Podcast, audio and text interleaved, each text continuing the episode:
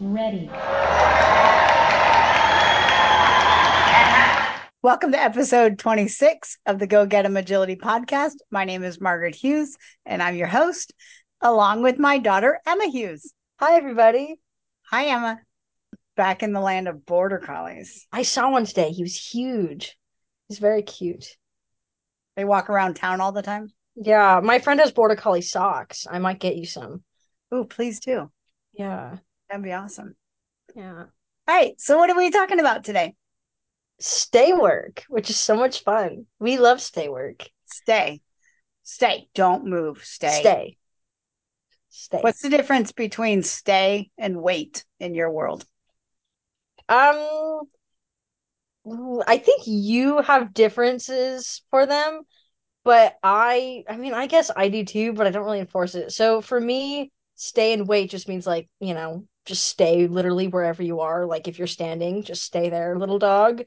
Um, but like I know for I think if I'm correct, if I remember correctly, yours was stay is like you have to stay exactly still, and then wait was just kind of like hang around this area. Am I right? Uh, you're close. Okay, so mine's the same, but my dogs don't really do the hang around thing. They just like they just sit there. So Okay, let me- I guess it's the same, even though I don't really mean it to be. Well, let me clarify my wait because you're right about my stay. Yeah, I might be misremembering. My stay is do nothing. hmm That is what my stay is. Don't move, do nothing. Right. That's my stay. My wait is more like what I would put on a fence. Mhm. So when we're in the backyard and I go through the fence, the dogs wait I see. Okay. as I pass through the gate. They're not allowed to come with me, but they can turn around and run back to the water bowl. I see. That's good. Okay. So all fence gates are waits, all front doors are waits, all car doors are waits, and all crate doors are waits. So those are permanent waits for me. And so what I want my dog to learn is that when I open the front door, you don't go dashing out. But Right. you also don't have to sit in a frozen position, Okay. which if I put them in a stay would be frozen. hmm So on the agility field, um, when you're at a trial, do you wait or do you stay? Like, um, and obviously I don't mean as wait as in okay, you can go and run around the back line of the agility course. I mean it as like a yeah, you can sit here, but like if you lie down while I'm walking out, it's all good. Um, yeah, I like I I actually prefer more of a wait than I do a stay on the agility field. The pause table is definitely a wait if I Oh say yeah. anything. Although I prefer not to say stay or wait on the pause table. I expect the pause table have its own built-in wait, hmm but they could turn around on the pause table. They could do flips if they wanted to on the pause, lay down, stand, sit, whatever. That's true. If anybody has tricks that they do on the pause table, let me know. Um, because I want to study you. I want that sounds like so much fun. What? Um, All right. So my start line, while I call it a start line stay, I will do both. Okay. I will do, especially if I'm going to reward them behind them. Mhm. I'll do a, more of a wait than if I'm going to do a stay. Right. So- Okay. Yeah, my start line stay, I, I definitely have a little bit more of a relaxed feel around whether or not I tell them wait or stay. But whether I tell them wait or stay, wait as I train it up, wait takes on an, an invisible boundary. Mhm. So if I'm walking down the street or walking down a trail path with my dog and my dog's in front of me, if I tell them wait, they can no longer go forward. They can turn around and come back to me, but they can't go forward. Okay. All right. And if they were behind me on a trail and I told them wait, then they couldn't come forward towards me because I threw up an invisible boundary. Right. They could go Okay. backwards to whatever. Do they know this? Well, I teach them this. I don't think Dot knows this. Does Well- Elijah know this? He knows that he can't go forward with me through a gate, or he's learning. he's still learning. He's still in the learning stages. But I did do some moving waits with him the other day, and he he nailed them. Oh, good boy. For the most part. For the most part, yeah. Oh. Um, all right. So why is stay? So let's look at stay. We're not going to talk about wait, although I do sometimes train them similarly. But um, when we're talking about stay, we're talking about a frozen position. So stay in a sit stay or a down stay or a stand stay. However, I left you, stay in that position. Okay. Right. I so, have the same criteria. So um, it's a frozen position. Yeah, but I found like Dot shakes me off. Like when I, because I carry her into the ring and I'll set her down in a stand generally. And then I'll say, okay, Dottie, stay. And then I'll walk out and she like does a little shake and like steps like one step forward because she doesn't like me touching her before she runs. I okay. think that's okay. Yeah, but, I think the shake off part is actually important for some dogs yeah. to do. So um, I probably wouldn't tell my dog stay until after they did a shake. If I know that it's habitual, if I know that that that's their MO, they get off the leash, they shake, and then we start our agility start line. I would hold off on my stay until I knew that my dog had shook off. In fact, I'd name the shake and I'd teach them to shake on cue. Oh, that's cute. We yeah. should start doing that. Well, I do. I do it. I you do, do Dot? Um, if I see her shake, I tell her shake. Oh, that's so fun! I didn't know yeah. that. Okay, I'll well, it's how, and that. it's also how I taught her how to do stretches. Well, yeah, well, I know stretches. We do stretches. Yeah. So that's called capturing a behavior, waiting for it to yeah. happen, and then naming it. Different from uh, free shaping. Correct. It's natural. Yeah. Here, um, are, here are other captured behaviors. Pooping on cue. Mm. So when they start to wind up, I start to label it. And drinking on cue. Yeah, drink's a good when one. They, drink's an I, excellent one.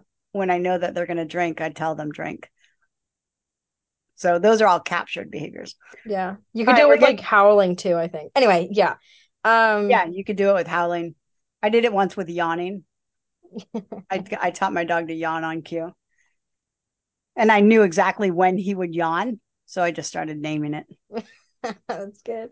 All right, so let's stay on the subject of stay though. Yes, yes. Okay, so here's one of the things I, I've got a few notes here about stay, but the first thing that I want people to understand is that when we're teaching our dogs stay, one of the things about stay that what makes it so difficult for dogs is that we're telling them, we're asking them to do nothing. Nothing. Don't sniff. Don't turn around. Don't move your feet. Don't do anything.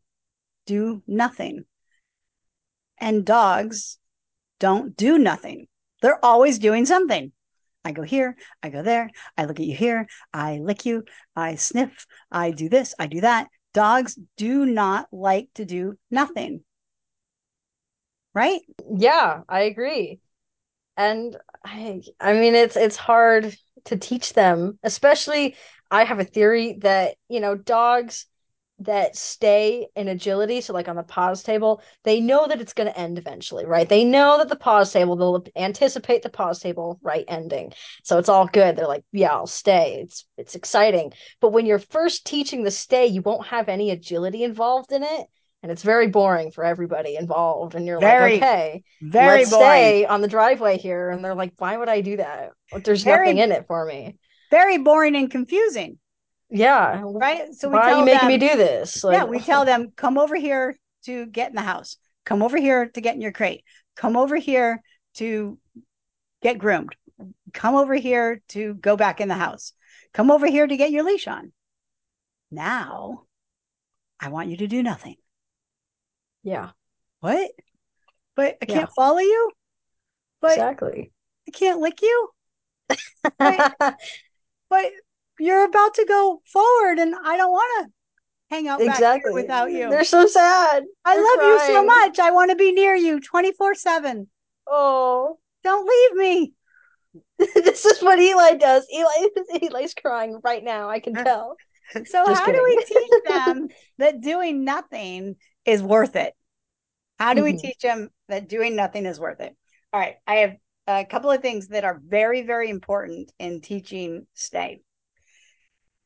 First off, get the behavior before you label it. That's what I like to do. I like to get a little bit of behavior going before I label it. There are three things that I think are very important for a solid stay. Number one, the dog needs to learn a clear, verbal only release word.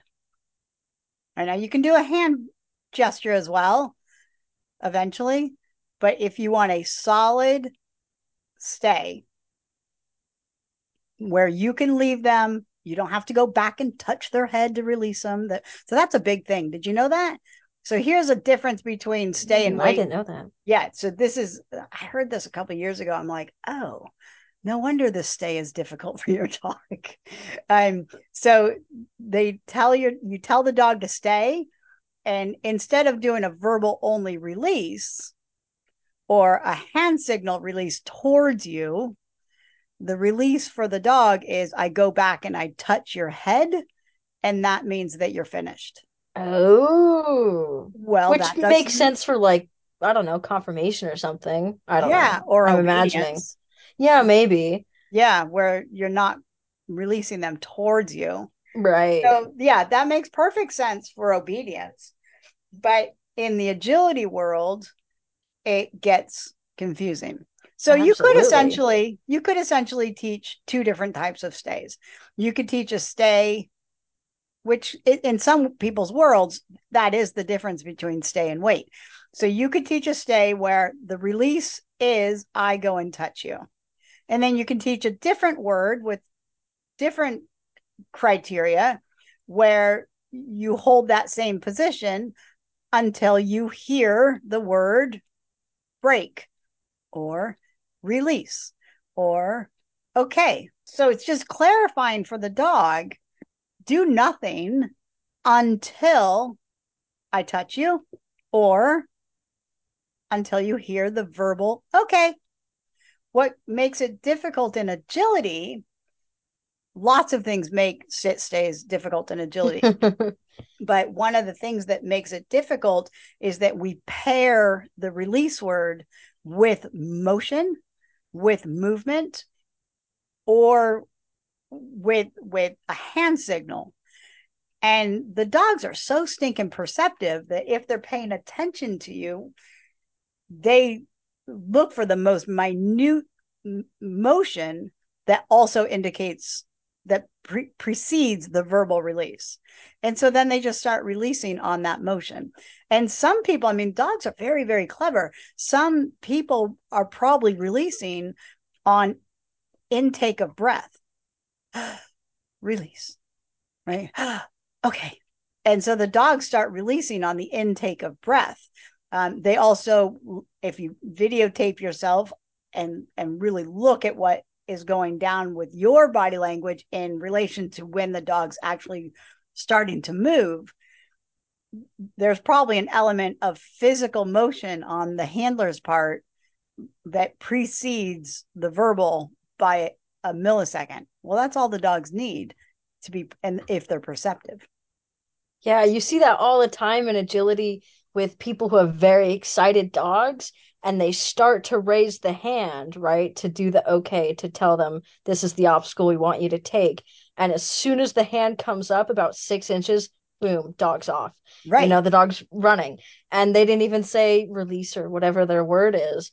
And you know, at that point, it's actually worse to have a stay because now you're caught flat footed and your Right. dog just released themselves. And it's like, well, wait a minute, guys, we didn't plan for this. Yeah, they're they're over obstacle two before you you've even left obstacle one. I have a question. Why is it beneficial to teach stay and agility? I I mean I'm a big stay advocate, but I have seen very very many people um be successful with having no no stay, no start line stay at all. So how does this make us more competitive in the agility world? Oh, well, that's a great question. And no, you don't need a stay in agility. You can get by without a stay. But, But it is fun if you have one. but there's so many positives to having a stay beyond the start line. So I think the start line is the most obvious reason that you would want a, a stay is so that you can get an eight foot, five foot, even a two foot lead out to offer help further down the the the course.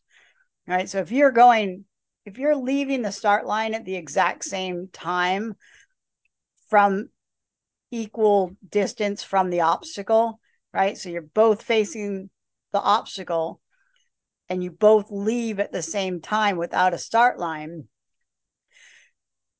as the dog gets in front of you, they automatically start to curl into you. For most dogs, especially most untrained dogs. And so they may not even be focused forward enough to even grab the first obstacle because they're already curling in on their handler. Now, a more educated dog is going to know that the obstacle that they're facing is likely the obstacle that they're taking. But by the time that the dog gets out of the tunnel, depending on the shape of the tunnel, the handler's still behind, they're curling back in. So if you don't want a start line stay, then you need to train in other handling skills and dog skills to to help compensate for your lack of a start line stay. So you need Or to, you have to get some really, really, really good running shoes. Very good running shoes. Like really good. well, I don't even think running shoes are going to help you. you need to learn how to run if you don't have a start line stay. I well, or teach distance, teach Mm, yeah, on, goodness. teach obstacle independence, which literally takes hours and hours and hours of training. Yeah, years. Yeah. Um, to make it effective over 20 over the duration of 20 obstacles. All right. And it's not even the start line stay, it's it's if you have stop contacts as well. well, okay, Um, so yeah, your question teeter, was you have a- what's it called? The table, you know, all these Yeah. things that So- affect you. so your question was do you need a start do you need a stay in agility? And no you do not. But the start line is just one place where it benefits you benefits most people.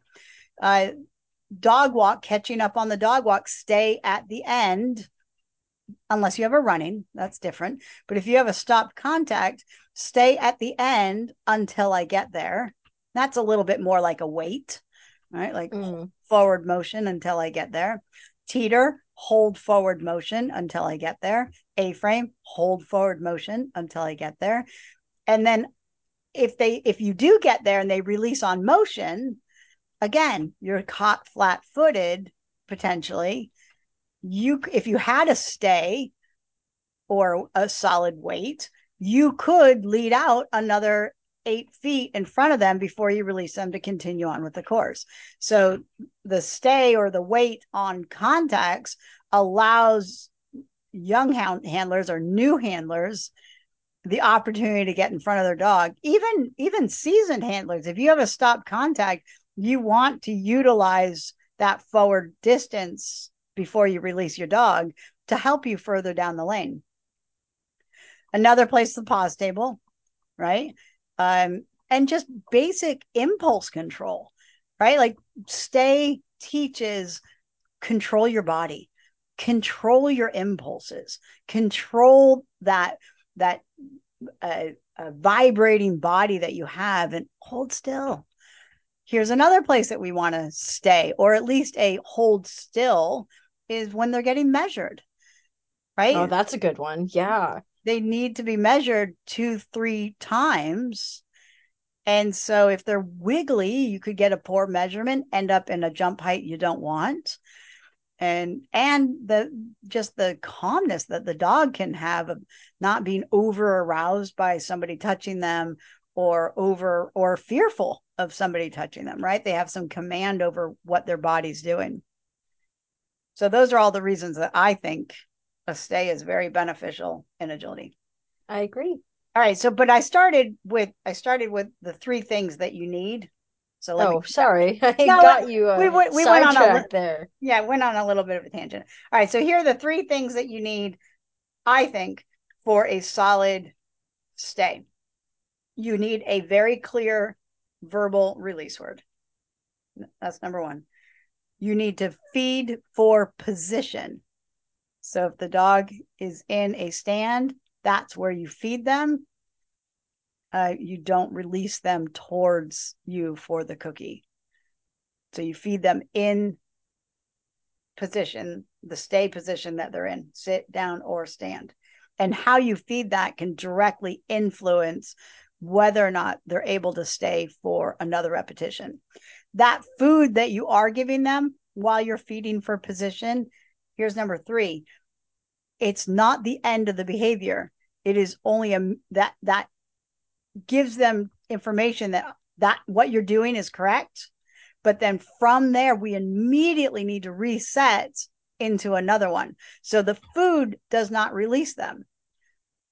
And that is a transition. That transition between being fed and holding still is a learned behavior. Dogs have to learn that even though they were fed, it doesn't end the behavior. The cycle repeats itself until the verbal release word. So, in the early, early, early days of training, even before you've trained your release word, is you want to train, you hold, and I'll bring you another one. You hold, and I'll bring you another one. You hold, and I'll bring you another one. And that early stage of learning that, it's what I call getting your foot in the door. So you're doing rapid fire cookies. Bam, there's one, there's one, there's one, there's one, there's one, there's one. So that they want to stay in position because another one shows up immediately. And then another one shows up immediately after that. And then another one shows up immediately after that. And when you start to get to the point where you're ready to release them, you release them. You give them the release word and then reward them again for the release word, not for the stay because we want the release word to stay strong as well, right? Otherwise, they get sticky on the sit stay. They get sticky on the start line. They get sticky on the pause table. They get sticky on their contacts because the release word means the end of cookies. Well, it can't mean that either. So you want to train two separate things. Okay, equals get a cookie from my hand and stay means I'll bring one to you. Right? So they're two different things and you can train them completely completely separate. So you don't even need to include the stay part in the release word training. You can just say okay and hand has a cookie ready for them to grab a cookie from nice. i like to i like to use um, when i'm doing impulse control training for jumping up that's a great place to teach the release word so you teach them not to jump for a cookie when they don't, you bring it to them. And then when you, you you're okay with them jumping up, okay, and they're allowed to jump up and get the cookie. So that's one place that I train a release word. Oh, so I'm ruining that because I let Eli jump up on me whenever he wants. I see now the brains behind the operation. I see well, it. Yeah, and uh, that is biting me in the butt a little bit. That oh, it's been jumping more and more on people. Oh no! So, See, I'm gone now, so it doesn't matter. I'm like, yeah, go have fun with your dog. Like, yeah, I also taught him to jump into my arms maybe a little prematurely. Does he guess it now? Does he like throw himself at you now when he's confused? No, no, he hasn't been doing oh. that, but he definitely is more upward than he was prior. uh, all right, so three things solid verbal release word, feed for position, reset after reward. So the reward does not release them. The reward merely resets them for another round. That's a really good rule of threes. You had three words for three rules. Don't you know that that's the how people? I thought that was good. Well, it's you know it's the most common repetition in English um, literature is the repetition of three. And so if you, you know, say I have three dogs, Millie, Dot, and Jinx, and Eli now, I guess. yeah, we have four dogs. well, yeah, but anyway, yeah, for English people, uh, three for repetition. Anyway, continue on. And did you know that's the same for comedy? Oh, Yeah. So if you watch a comedy st- skit, they'll bring in the punchline three times. oh, I didn't know that. That's Well, good there to you know. I'll go. look for that now. Uh, Jimmy Fallon taught me that. Oh, the more you know. Or no, maybe it was Seth Meyers. Anyway, one of them taught me that. Let's talk about a couple of the reasons why dogs break their start lines. Especially, I mean, in agility, not not in training, but in agility, specifically in agility. Here are a couple of reasons that I have. Dogs are not comfortable with what is behind them. So usually there's a leash runner behind them. Usually there are dogs that are waiting at the start gate behind them. Usually there's people on the sidelines behind them. The score table's probably behind them, or at least, you know, off to the sides behind them. And and and with all that behind them, you're abandoning them. You're leaving them to to deal with all that all by themselves. So I'm going to put you in this stay. I know there's lots of stuff behind you, but I'm going to abandon you now and I'm going to go out two obstacles. If they're not trained and comfortable with what's behind them, they are likely to break their start line for, for the mere fact that they're worried, right? They may know a start line really, really well, but they're worried and they just can't do it. They can't they can't bring themselves to be in that much danger. And so they run to you or they drop their nose and they start sniffing because that's the only way they know how to cope or they stand up and shake because that's the only way they know how to cope. So teaching them that it, that a leash runner will be behind you that they may be looking at you, they may not be looking at you. Sometimes, so I've seen people, leash runners and bar setters, um, that turn their back on a dog. Like, I don't want to disturb them. I'll turn my back on them, And dogs are like, what is that? What is it? And then the person turns around like, oh, it's a human. Oh, thank God. Uh, because they're not they're not sure what it is because they don't normally have people turn their backs on them that you know in a normal scenario right um, and so sometimes i find that that actually can be too weird for dogs when people turn their backs on them just stand with their face to the wall like it doesn't make sense to a dog it's not normal it's not natural especially if they're wearing a hat I mean, it's like it's like somebody walking in the elevator and staying at the back wall facing away from the door, right? You'd walk in the elevator and go, "What is wrong with you?" So, you know, dogs are very perceptive, and you know, normally we don't face walls when we're stood there. So mm-hmm. I actually think that that can make it weird for the dogs. But anyway, just teaching them that there's a person behind them consistently, because that's what leash runners do, is a beneficial thing. And that brings us to the three D's. Three, again, three D's. I mentioned it in our last podcast. Do you know what they are, Emma? Do you remember? Oh no, I should have been taking notes.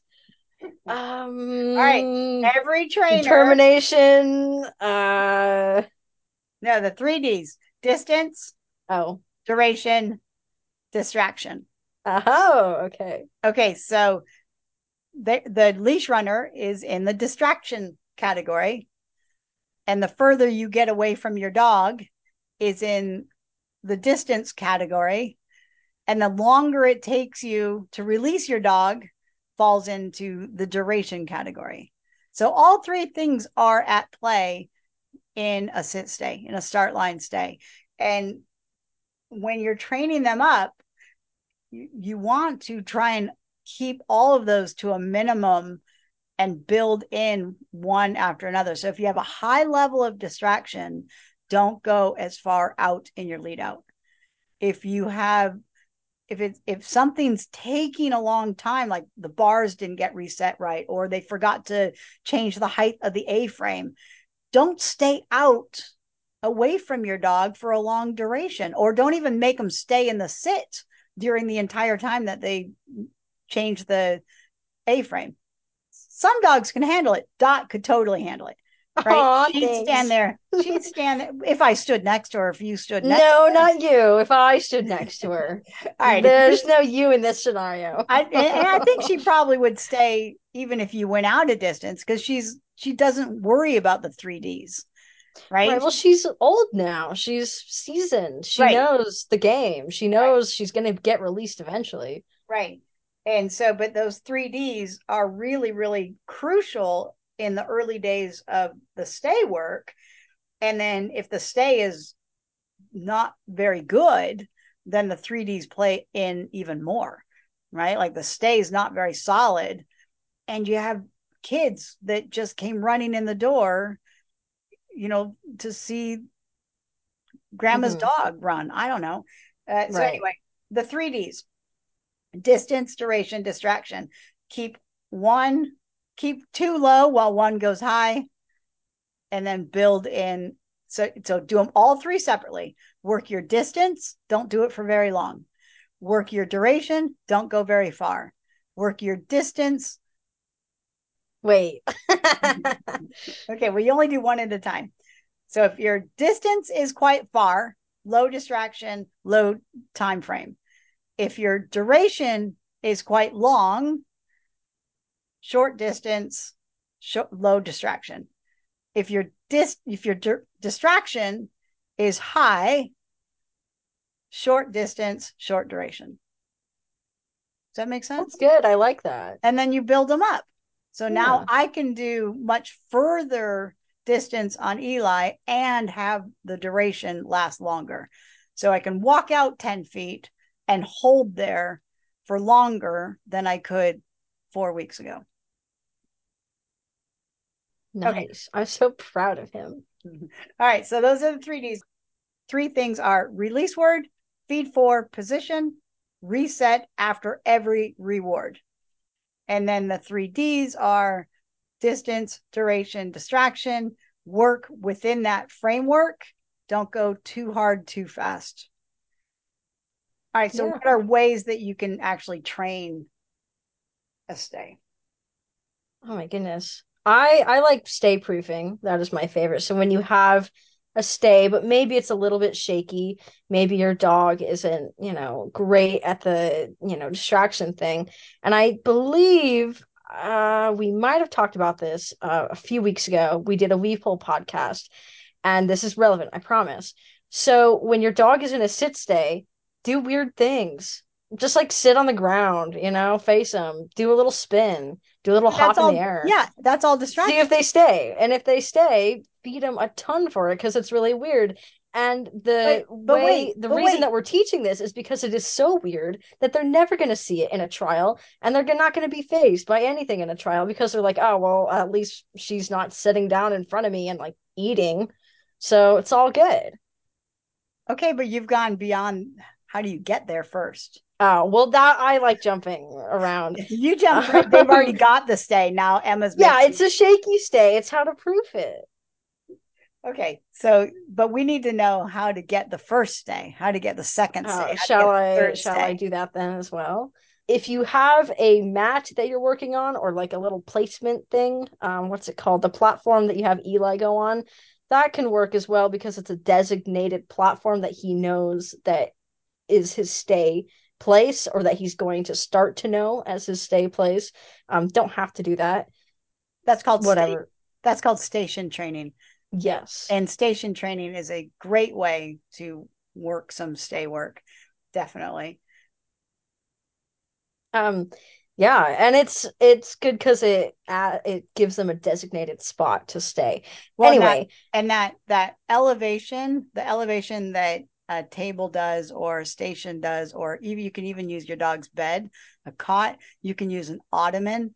Anything that elevates them, they're more likely to stay on that than take a step off. It doesn't mean that Mhm. it's bomb proof, but it's a great way to put them in a camp chair. There's the beginning of a stay, right? mhm. put them um, on something and reward them for staying on it. Right? Right. You don't even have to go for position yet. Just reward them for staying on it. So that's definitely one way. But that wouldn't be my first way. No, no, but I'm saying that if you have something like that that you would like to introduce, now is the time to do that. But my the golden rule for me personally of the stay is don't have a leash unless you're in like a public place. If you're doing this in the backyard, don't use a leash to teach them how to stay. Right. So don't tie them to a fence, tell them stay. Oh, great, she's got it. Don't do that, in my go opinion. go off Um, right from the beginning because it's totally doable. Okay, so the first thing that I do is I teach the the reset. So if they're just in my kitchen, then I feed them, and if they don't move, I feed them again. And if they don't move, I feed them again. And if they don't move, I feed them again. And then I throw my release word on. So that's the very first thing I do, especially in sit and especially in down. Okay, so this is just one way. I'm not actually even teaching stay. All I'm teaching is if you hold still, I'll bring you another one. That's all I'm teaching. So it's kind of happenstance. And if they do it, awesome. If they don't, I don't care because I'm not teaching stay. I'm just seeing the the the level of stillness that they may or may not have. So that's that's what I do right from the very beginning. And if they stay still, I'll go ahead and feed them again, but I'm not introducing the word stay yet. Then I also do that in heel position.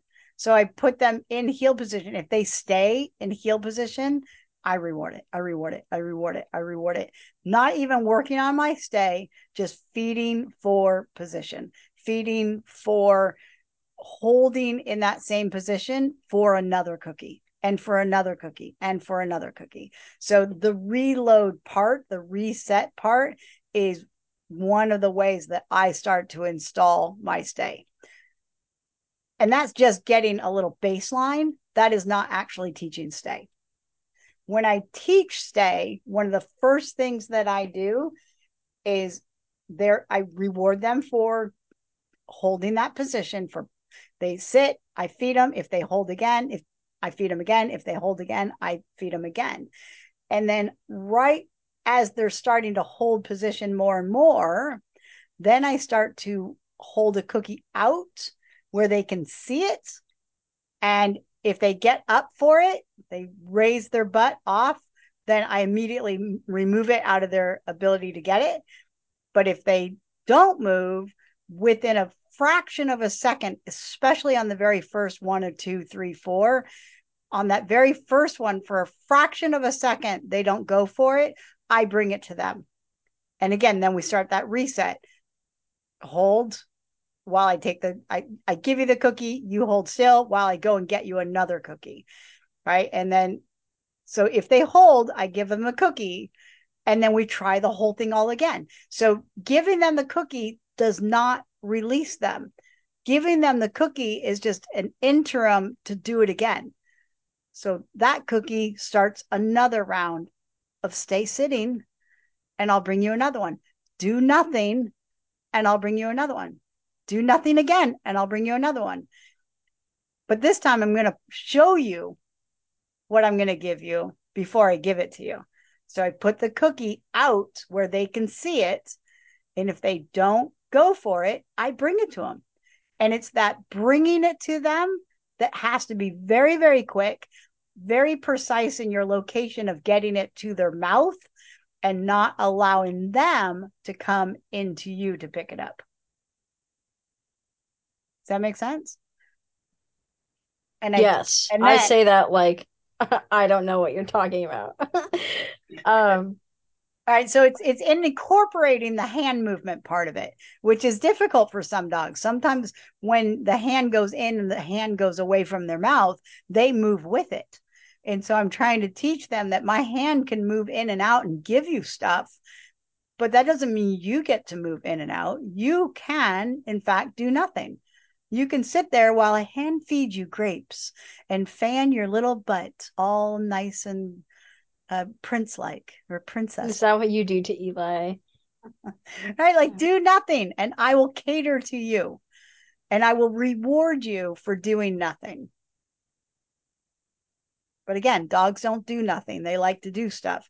So, teaching them that doing nothing is worthwhile takes time. And in the very, very, very, very beginning of doing it, it takes precision on your part to get the cookie delivered to them effectively and to get your hand out of there effectively. Start the whole process again. And when you're when you're finished make sure you release them out of it and reward them one more time for the release. All right. So once i've got them doing that out of my hand then the food starts to go onto the floor.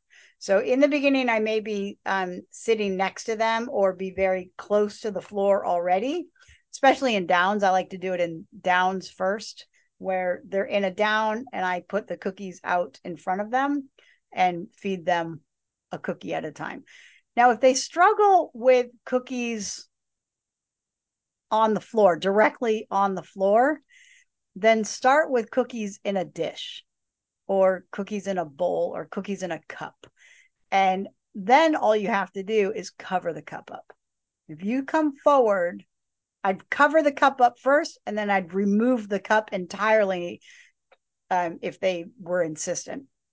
But they can learn to hold position even though there's an open cup of food protected by you if need be right there. And then eventually the cookies are exposed on the floor and the dog can hold position even though there are cookies on the floor. One cookie to start, two cookies as they get better, five cookies as they get really good. And each time you bring the cookie to them, they do not go for the cookie. You bring the cookie to them. Does that make sense? Was that a question for me? Yeah. Oh, yes, absolutely. All right. So, what happens if they do break? What happens if they get up? What happens if they start doing something? yeah, that's there's a few different ways that that can go, isn't there? Um, generally, I would say most of the time, if you have a dog that enjoys doing agility, uh, which I would hope if you're yep. listening to this podcast, but we're not even come to you. We're not what? even doing agility yet. We're still on the flat in the Oh, well, okay. If you have a dog that enjoys being with you and knows that you have food, right? They'll most likely come to you. So if they come to you, I would do nothing. You know, I'd say, "Oh man, okay, let's go back." The, you're jumping the gun again, Em. You because right now we haven't even left them. So what do you mean if they get up? Then of course they have nowhere to go except for go off on a tan on a okay. Run. But let's say that you put them in a sit. You put a cookie on the ground, right? And they, and they get up. Oh, you yeah, you put your hand over the cookie. You don't let them get it. Yeah, you pick up the cookie. Mm-hmm. That's exactly right. You got to be fast though. So you, well, you, you got to be faster than that. Yeah, you need to be watching your dog. So I say save the cookie. Don't touch yes. the dog. Don't worry about what the dog's doing. Just save the cookie. Don't let the cookie get eaten off the floor. Yeah. And don't yell at your dog. No. You know? They don't understand they what don't, you're doing right now.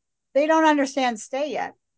All right. So if they get up, if you as if as you put your hand out with a cookie in it, as you put a food bowl down with their meal in it or cookies in it, and they get up, everything just gets taken away. Right? Like everything becomes inaccessible to them. And you tell them to sit again, or you just wait for them to sit again. And when they do, yay, there's a cookie. and we start the whole process over again. Or if they're getting more skilled, if they break, cookie goes away, wait for them to reset, cookie starts to go back down on the floor again. The main key when when a dog breaks, especially when you're working with cookies on the ground or cookies out of your hand that they can see and they can access, the main thing if they get up is to restrict access to those items as quickly as you can, but without touching the dog. And they will learn oh, if I don't move, it stays visible and eventually it comes to me. Even better. That's number one. And if they break, sometimes just acting neutral, just remove the access to the reward and just act neutral. Like, oh, that's too bad. You don't get anything. I, really wanted to reward you and now I can't. And I'm really sad about that because you got up and start all over again. hmm They will learn very quickly, I think, or at least in my experience, dogs that are really, really food motivated, that really want that cookie, they learn quite quickly what the stay game is. Or at least they learn the beginnings of it very quickly. Yeah, they'll either reset themselves or you reset them and start it all over again. So let's talk about if they do reset themselves, if they start to get up, but then they don't. Even if it's that you mentioned earlier, it's okay if Dottie goes from a sit to a stand as long as she doesn't come forward. In the early days, I would reward that for sure.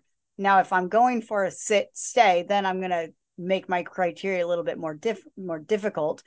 But if I'm just working on hold still and they go from a sit to a stand, but then they hold still, I will reward it.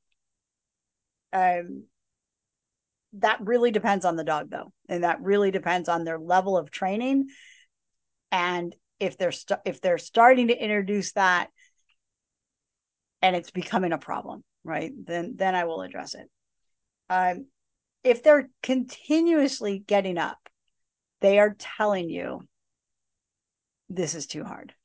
I'm not trained well enough for this scenario.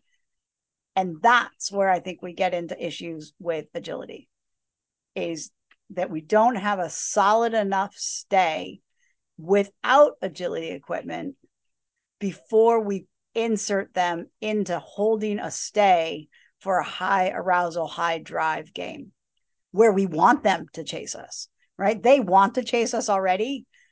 We're telling them to do nothing while we prepare.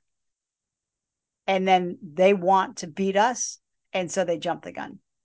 And the inconsistencies in agility start to happen when A, we go on, B, we don't have a clear release word. We do release on motion. Um, and two, that in general, their stays just aren't that solid all around. And we're making it more exciting for them to get up than for them to stay. That's all that's on my list. I agree. That is, I think that is one of the things about this podcast. We need guests on this podcast because we agree really on everything. We're like the same person. The way that you teach stay is the way that I teach stay, you know. Well, you started to Um, go more into proofing of stay, or or yeah. I don't even like to really call it proofing. It's more just raising the bar and making it more difficult for them and rewarding them if they get it right and hmm lowering criteria um, or lowering the difficulty if they get it wrong. Right. So try and stay under their threshold if possible. But then sometimes you have to experiment. You have to see, golly, can I do this? Can I go this far? Can my dog handle this stay in in this scenario? hmm And and I think for agility stays specifically, I really think that we need to go back to the 3Ds and look at take a hard look at the distracting factor of of agility and realize that we are abandoning our dogs in their minds right we're abandoning them to deal with doing nothing all by themselves with a high level of distraction around them My stay proofing is really, you know, preparing for things that aren't going to happen in agility, but it's always so much better to be more prepared than less prepared. And I believe that once you get to the point of stay proofing, it becomes quite fun. And the whole reason for proofing these stays is that you over prepare for something that's never going to happen, right? If I put Dottie in a sit and do a cartwheel, I can be pretty darn sure that I'm not going to be doing cartwheels in the middle of the agility field at a trial. But it makes her prepared for things that will happen, like the judge blows a whistle, somebody walks out. She's like, this is nothing compared to the cartwheel. It's all good. Um, and so that is the philosophy that I have stuck with for quite a while is to over prepare, to overtrain, not to the point of danger, but you know, if you can't do a cartwheel, don't do a cartwheel. um, right but you can sit in a chair yeah, you can sit in a you chair, you can can eat a sandwich, you you can you can throw your Mm-hmm. What'd you just say? And oh, I said you can eat a sandwich, you can do things. And it becomes fun. And I'm not saying that teaching this day itself isn't fun, but once you get to proofing, you can start to experiment a lot more. And it does make it more fun because you can say, oh, well, I wonder if they'll sit here if I roll around on the ground like a slug, right? Will they sit here if I go and make a phone call, right? And so it makes it a little bit more exciting. Oh, you brought up a really good point, making a phone call. Uh, so disconnecting from our dogs sometimes will cause them to disconnect from us. And so that is a really, really good one uh, is making a phone call. I when I take a photograph of Eli, he disconnects from me because I look at my phone. Right. So I'm trying to get focus of him through my phone. And when I put him in a sit stay and I look at my phone, he disconnects. So I started to teach him that I when I say smile, I'm also going to throw a cookie seconds after. So I smile, cookie, smile, cookie. And so now I'm doing two things. One, I'm teaching him to hold still and look towards the hand that's throwing a cookie, which is towards my camera. But at the same time, and separate from that, actually, is I'm teaching them that I can look at my phone and disconnect from you. And if you hold your position, I will undisconnect from my phone and connect with you. And so teaching them two things. Number one, if you have a dog that does struggle on the start line with their stay, try and stay in connection with them. Try and keep eye connection with them. And off the agility trial start line, teach them that you can disconnect from them and they can still do nothing and be rewarded for it. You know, back in obedience days, we did a three minute sit stay that was across the room from them. And then we did a five minute out of sight stay. And that out of sight is part of that disconnect, right? You're disconnecting from your dog. And when we disconnect from our dogs, they either think the behavior's over or they get worried that they can't do it without you. And so teaching them that, yes, I can disconnect from you and you can hold position while I disconnect from you. So turning your back on them or even just doing a you're doing a start line stay and you walk out and do a blind cross immediately, that disconnect can sometimes throw them. Mm-hmm. So in early days, instead of doing a blind cross, I'd do a front cross. Right. Ideally, I wouldn't do any cross out of the start line. Right. I'd be already on the side that I'm leaving my dog on right when I tell them stay. I agree. Let's just recap real quick the three things. So, okay, three things. Have a strong release word. Teach that separately from your sit stay. Then add it into your sit stay. Feed for position. So feed them in the position you want them to do. And that feeding them is a reset for another stay. So feeding them is not the release word. Feeding them is a reset to do it again. So when you feed them, after they've done taking the food from you, go ahead and tell them stay again if you've already inserted the word stay. If they're not even holding without the word stay, then get that first, then build in the word stay, and then after you have fed them, tell them stay again. Oh, other reasons that dogs break. I messed up. Another reason that dogs break is motion, our motion. So we have to build that into the stay immediately. So start motion ASAP. All right, then work within the three Ds distance, duration, distraction. You know, motion is part of that distraction. Solid release word and a clear release word that they can hear above the noise of the crowd. Is that it? That crowd one is a good point because um once I think I've already told this on the podcast, but yeah, once Millie was at a start line stay, and we were in a really, really, really loud arena, and I told I put my hand up, I said, Millie, okay, which was her um, break word, her release word, and she didn't move because she couldn't hear me. And I had proofed the stay so much that my arm coming up and waving to her wasn't enough to get her to come to me. So I had to like shuffle forward two feet. Millie, okay. Um, and she still wouldn't come. And we got it eventually. I mean, she eventually figured it out. But um, yeah, and that's not to say that you should have a motion because I would imagine that that scenario does not come up too much Exactly. in agility unless you know I mean dogs are agility's getting safer dogs are getting older as they're continuing on in agility maybe your dog might be going a little bit deaf but you can cross that bridge when you get to it um and I would imagine that having a verbal for your stay is a lot more beneficial in the long run than a motion cue. Right. Yeah. No, you're our trials aren't that loud that most dogs can hear their handlers. But if the rain's going, right, we get a lot of Mm, rain on yeah. our If you're at like WAO tryouts or something, maybe, you know, if you're Yeah. listening to our humble podcast about to join the world team, Nice. maybe you do have to deal with it. Can I say one more thing about the release word? Yes. Emma wants to go to bed. I am so tired. It's it's 11 o'clock at night and I didn't sleep very well last night. I don't know. I just can't get to sleep. It's weird. Anyway, not that you guys care about that. They care. They just don't want to hear about it. They're like, whatever. All right. So here's here's one more thing about the release word.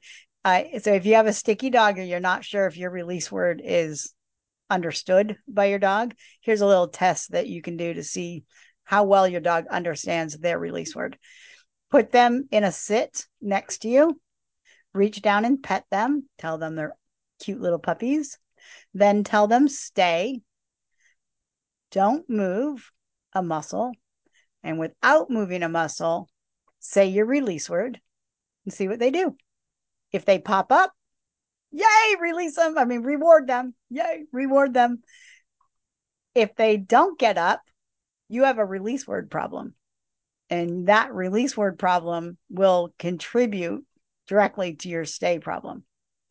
So make sure your release word is strong and that they can pop up while sitting right next to you in a stay. They don't you don't have to be out in front of them. That's it. Nice. All right, Emmy. I love All you. All right, I love you. Go get them. And goodbye. Go get them, agility listeners. I love you too. happy training. Woof woof. Woof woof.